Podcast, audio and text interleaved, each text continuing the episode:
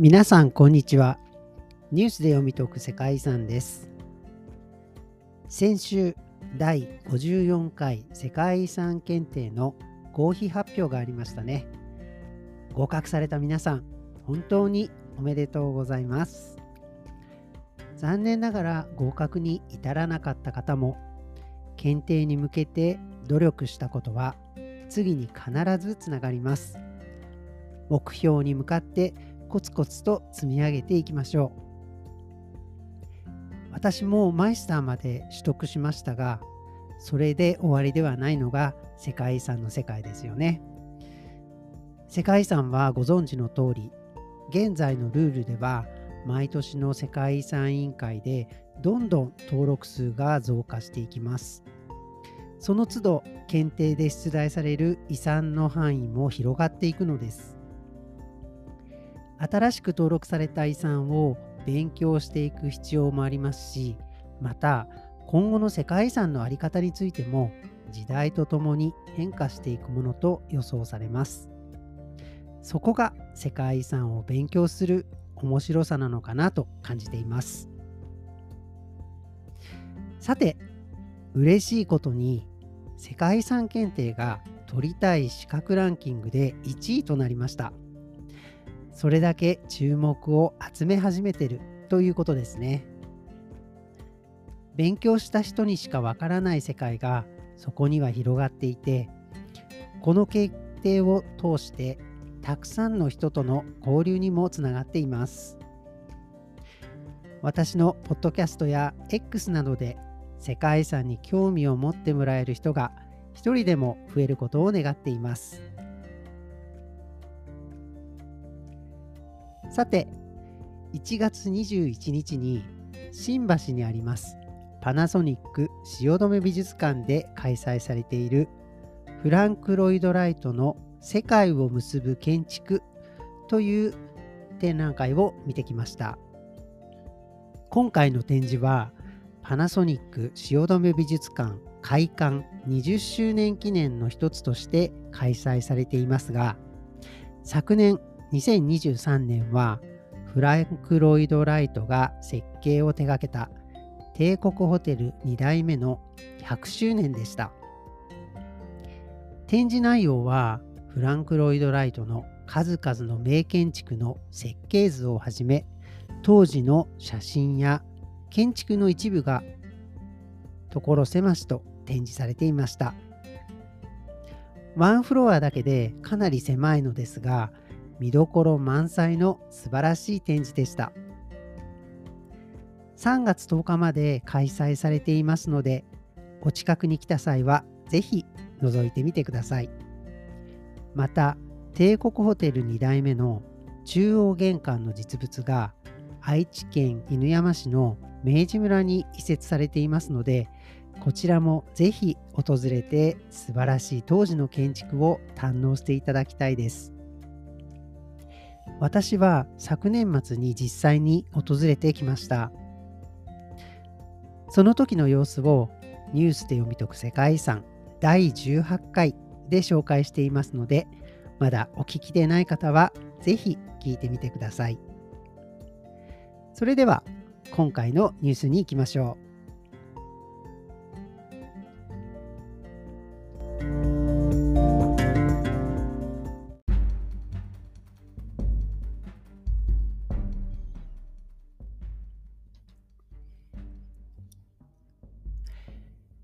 今日はマヤ鉄道プロジェクトに関するニュースを紹介します。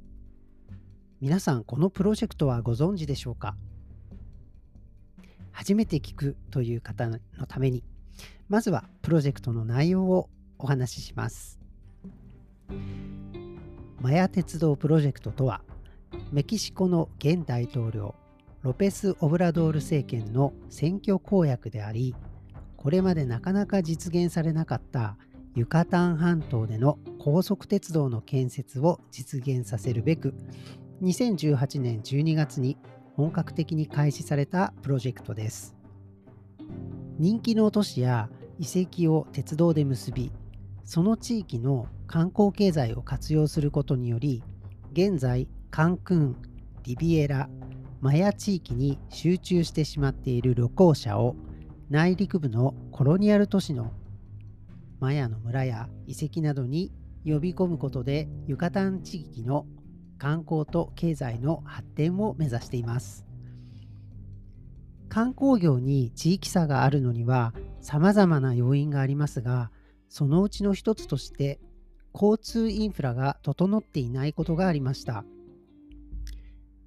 タバスコ、カンペチェ、チアバス、ユカタン、キンタナローの5つの州では730万人の人々が貧困に苦しんでおりこれらの州に住む人々からの期待も高まっています。計画通りに進めば2023年からマヤ鉄道でユカタン半島を移動できるようになります。メキシコ政府は年間300万人以上の観光客1日あたり約8000人の乗客を輸送すると見込んでいます。この鉄道の総走行距離は約1500キロになりメキシコ南東部のチアパス州タバスコ州カンペチェ州ユカタン州カンクンのあるキンタナロー州の5つの州を通過します。この区間に19の駅12の停留所が設置され主要な観光地から農村までユカタン半島の主要地域を結ぶことになりカンクンと並んで人気のプラヤデル・カルメンやトゥルムの町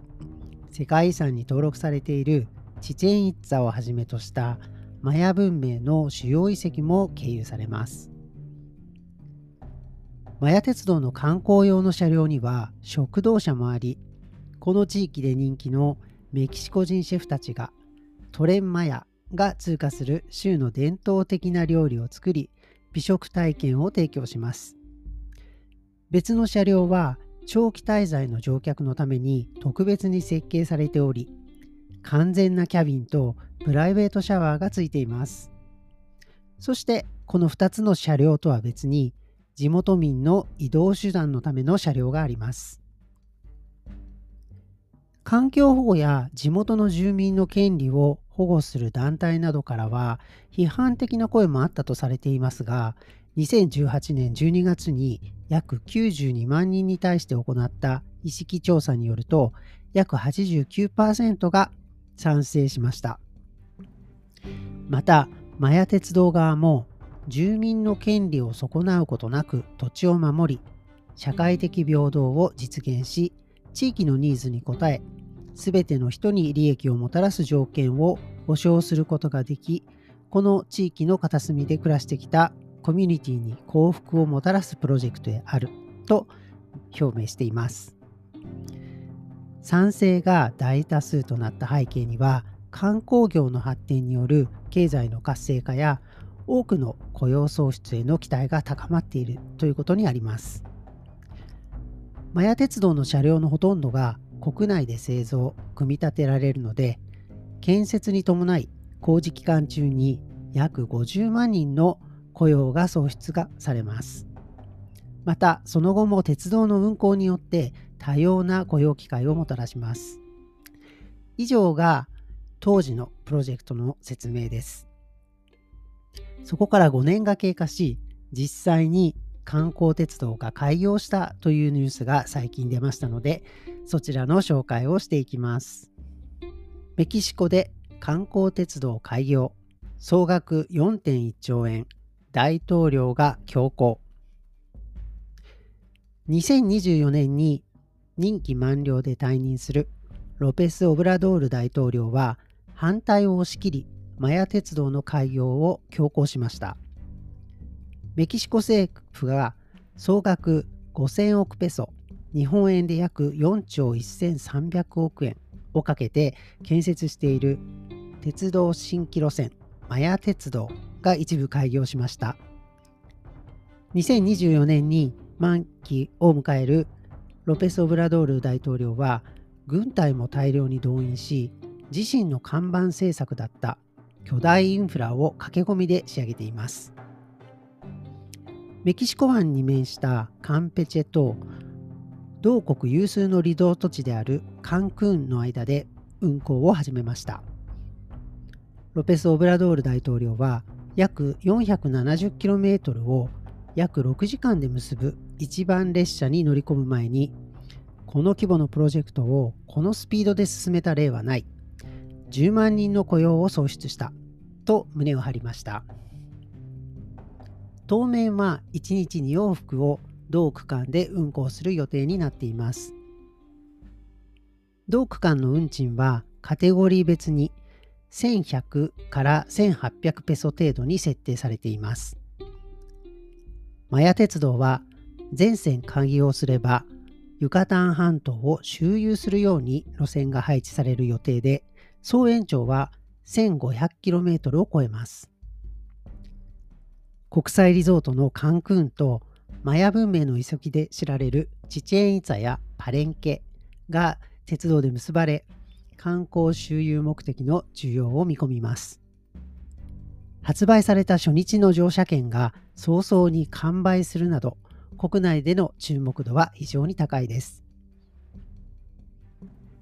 建設コストはすでに計画当初の3倍超に膨張しています。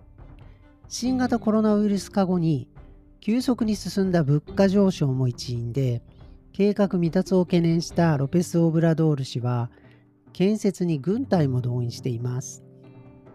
半ば採算を度外視した突貫工事でこの日の一部開業にこぎつけました。近々さらにカンペチェ・パレンケ間も開業させる構えです。南部ではカンペチェ州に隣接するキンタナロー州にトゥルム国際空港が開業したばかりです。ロペス・オブラドール氏の出身地でもあるタバスコ州を含む南部の州は米国と国境を接する北部の州に比べて経済発展で遅れをとっており巨大インフラの建設をてこに資本の流入を図りたい思惑は鮮明です。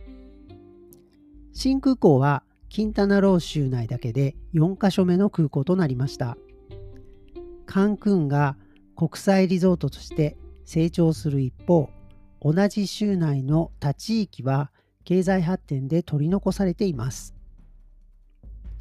森林破壊やセノーテと呼ばれる泉の水質への影響の懸念など反対の意見も押し切り大統領はトップダウンで投資を一致しました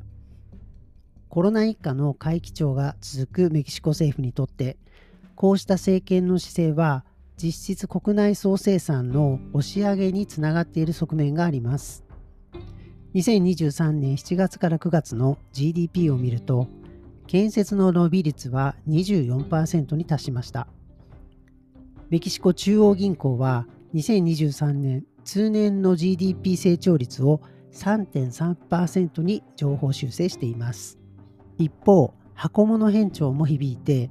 24年歳出予算の財政赤字が過去30年で最悪の水準に達するなど投資のツケを次世代に先送りする姿勢も目立ち始めています。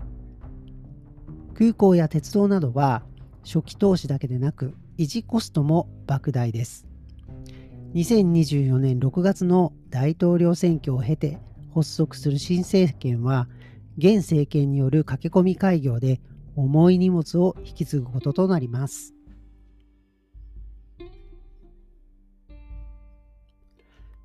今回のマヤ鉄道は住民地域を貧困から救うこと観光客の利便性向上による観光誘致観光による地域の発展というのが主な目的なようですね。一部の人からは遺跡や環境への影響も心配する声が上がっていたようですがそのあたりがしっかりと調査されたのかは不明ですおそらく観光郊外も今後起きる可能性がありますね。これこそまさに世界遺産や自然と住民との共存の例になりますよね。まだ全線開通になっていないため全容は把握できませんが全線開通し観光客が予想通りに利用するようになって初めていろいろな影響が判明することになります。みんながウィンウィンとなるよう次期政権にもその辺りをしっかり管理していってもらいたいですね。観光客としては遺跡巡りがしやすくなるのは大きな利点になりますから私もぜひいつか行ってみたいです。今回はメキシコのマヤ鉄道のニュースを紹介しました。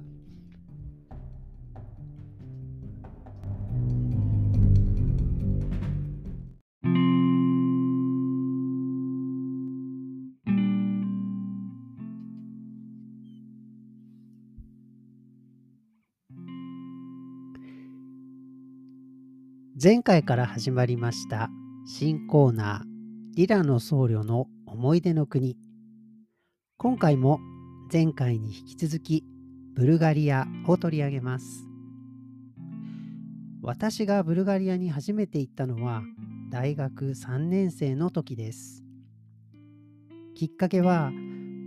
ブルガリア語の授業をとっていて先生から夏休みに大使館主催で世界中から生徒が集まって1ヶ月ブルガリア語を勉強するサマーキャンプがあるよと言われ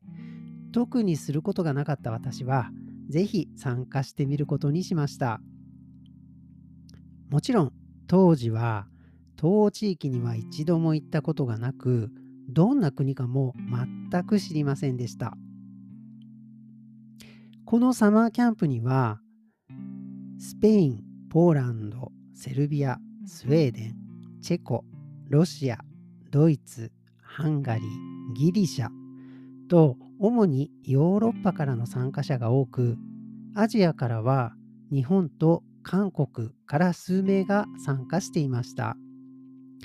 初日にレベル分けテストを受けクラスが決まり毎日同じメンバーで授業を1ヶ月受けることになりました。3食付きで部屋は2人で1部屋私は日本から来た大学生と同じ部屋になりました。夜は頻繁に街に繰り出して飲んだり踊ったりしたのも楽しい思い出です。カリキュラムの中には遠足なども含まれていて近郊の町にも行ったりしました。ブルガリアは当時まだ社会主義時代の名残があり建物や町にあるモニュメントなどは解放戦争のものであったり社会主義時代を生きた英雄の銅像であったりしました。まだまだ発展の余地がある感じでしたね。物価も当時は非常に安くコーヒーは当時1杯10円くらいで飲めました。ビールも安かったのを記憶しています。そしてこのセミナーを通してどんどんとブルガリアの魅力にはまっていきました。私はこの後ブルガリアには3回ほど旅行で行きブルガリア全土の主要都市は全て回りました。さてそんなブルガリアの世界遺産を今日は紹介したいと思います。紹介する遺産はもちろんリラの修道院です。リラの修道院は1983年に登録基準6のみで登録された世界遺産です。意外と古いんですよね。10世紀に創設されたビザンチン様式の修道院でブルガリア最大で最も顕著なブルガリア正教会の総本山です。場所はリラ山脈の北西に位置し、首都ソフィアから約120キロ南に位置しています。リラの修道院は10世紀にペタル1世が統治する時代にリラの聖人イヴァン・リルスキーという人が設立したと考えられています。彼は教育を受けるため山脈にやってくる彼の教え子たちが修道院を建設している間修道院近くの洞窟で生活をしていました。修道院創設以来、リラの修道院はブルガリア統治者から援助を受け尊重されてきました。オスマン帝国に征服するまで続いた第二次ブルガリア帝国のほぼ全ての王様によって大規模な寄付が行われ12から14世紀にかけてブルガリア国民の意識の中で文化的精神的中心の頂点を極めた修道院です14世紀半ばに封建王フレリョ・ドラゴボラという人によって現在の位置に再建されました。修道院内の複合建造物にはこの時代に建てられたものが現在も含まれておりフレリョの塔と呼ばれる塔やその隣にある小さな教会などがあります。司教の椅子や豪華に彫刻された修道院の門もこの時代のものです。しかし14世紀末にオスマン人が出現し破壊や襲撃が行われました。その後ロシア正教会正確にはアトス山にあったロシコンの修道院による寄付のおかげで15世紀末には聖ヨハネの遺品を持ってキュステンディル地方からやってきた3人の兄弟によってリラの修道院は改修が施されました。修道院内の複合建造物は外国の統治下にあった時代におけるブルガリアの言語や文化を所蔵する保管所の役割を務めました。1833年に火事で一度消失をしています。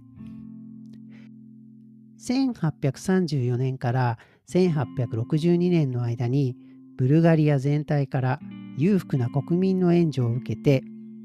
建築家アレクシー・リレツの指導のもとに修復が行われました。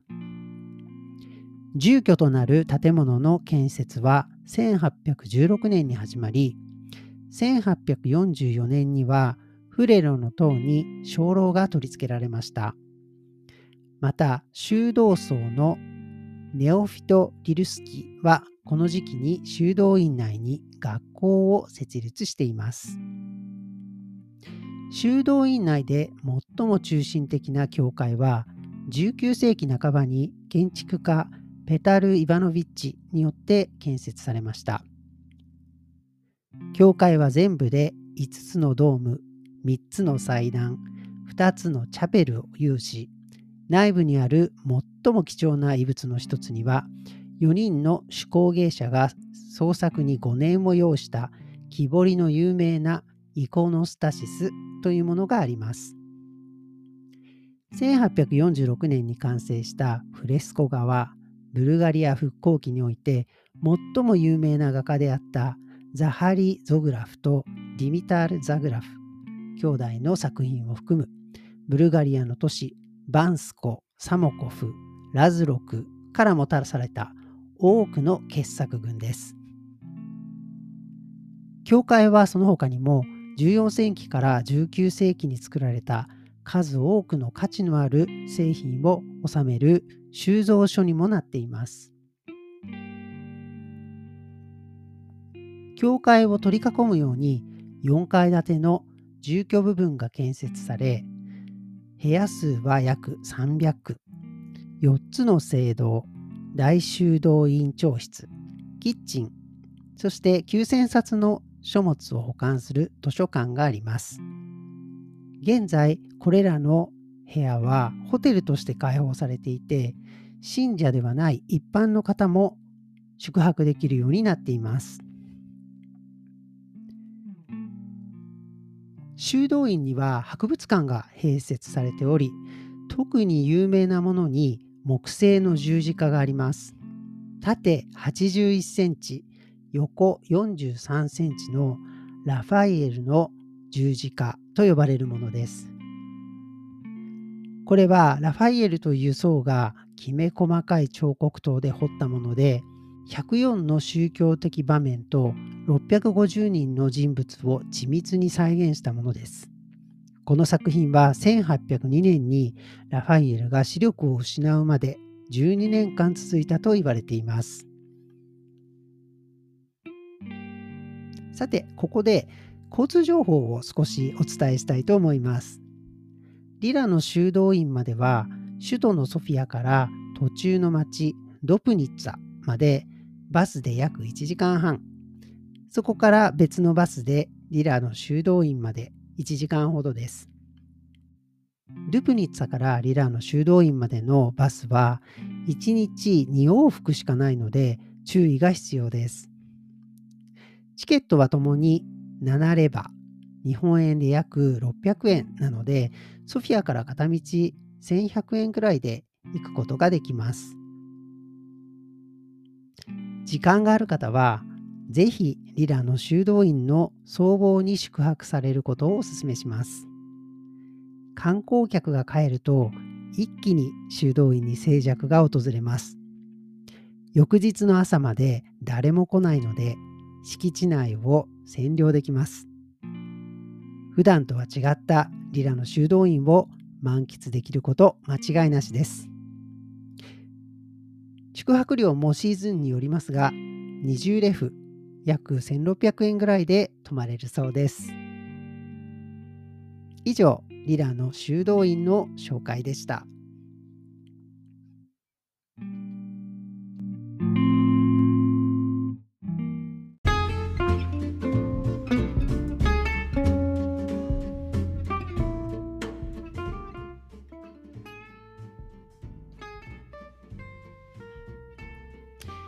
世界の言語で挨拶さて前回はブルガリア語で「こんにちは」を紹介しました。皆さん覚えていますか？そうです。ブルガリア語で「こんにちは」はドーバルデンでしたね。今回も引き続きブルガリア語の挨拶表現です。今日ご紹介するのはさようならです。ブルガリア語でさようならはドビジダネと言います。単語で書くと2語で構成されています。最初はどという単語でどこどこまでという意味になります。そして後半のビジュダネという単語は会うことを意味するので全体ではまた会う時までという意味になります。それでは発音してみましょう。ドビジュダネドビジュダネイタリア語のチャオという表現もよく使われています。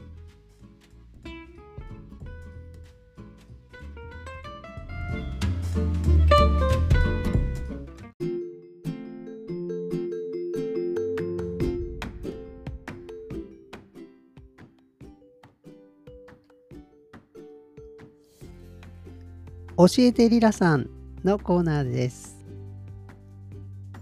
今回はユネスコについて学びましょう。ユネスコは日本語訳では国際連合教育科学文化機関英語では United Nations Educational Scientific and Cultural Organization と言いますこのユネスコですが第二次世界大戦終結後の1945年11月に44カ国の代表が集いイギリスのロンドンで開催された国際会議で採択された国際連合教育科学文化機関憲章に基づいて1946年11月に設立されました。教育や文化の振興を通じて戦争の悲劇を繰り返さないという理念により設立の意義を定めたユネスコ憲章の前文には戦争は人の心の中に生まれるものだから人の心の中にこそ平和の砦を築かなければならないという文言があります。ユネスコの活動は多岐にわたっていますがその中の一つに世界遺産の登録と保護があります。現在のユネスコ事務局長はフランスのオードレ・アズレです。第二次世界大戦の反省から生まれた国際機関ということですね。ユネスコ憲章の全文の最初の部分はぜひ覚えてくださいね。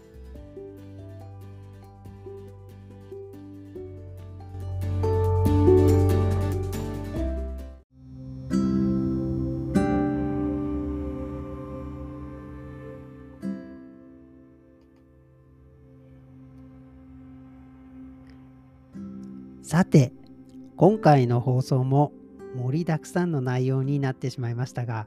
楽しんでいただけましたでしょうか？今回は前回紹介できなかったお便りを紹介します。第18回フランク・ロイド・ライト作帝国ホテル中央玄関の放送の回でのお便りです。ラジオネームタカさん。明けましておめでとうございます。愛知県の明治村ですね。旧帝国ホテルは我が宇都宮が誇る大谷石が使われているので市民としては誇らしいです。大谷にはホテルに使われた石を採掘したホテル山もあるのでぜひ宇都宮市大谷地域にも遊びに来てくださいね。という内容です。タカさんいつもありがとうございます。実は大谷地域大変興味あるんですよね。タカさんがガイド研修終了されたら、ぜひ行きたいと思っていますので、ガイドよろしくお願いしますね。奇遇にも週末に世界遺産研究所という YouTube をされている明ひとみさんが大谷資料館を訪れた際の動画をアップしてくれました。行きたいと思っていた場所なのでめちゃくちゃタイムリーで驚きました。すごく広い場所のようです。エジプトの地下神殿みたいで楽しく拝見しました。大谷資料館興味ある方はこちらの動画もぜひご覧ください。アドレスを貼っておきますね。さて、今日はもう一つイベントの紹介です。世界遺産好きの皆さんなら知っている TBS の長寿番組「世界不思議発見」の展示イベントが愛知県犬山市の野外民族博物館リトルワールドにて3月9日から6月30日の予定で開催されます。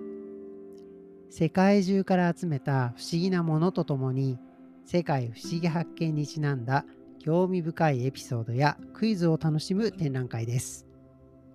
あのおなじみのスタジオセットの本物がやってくるほか、1986年から約1700回続いている人気番組でありながら、再放送一切なしというスタンスを貫く番組の貴重映像が満載です。登場する魅力あふれるタレントや制作スタッフが番組制作の現場や隠れたエピソードを語る完全取り下ろしインタビュー映像も限定公開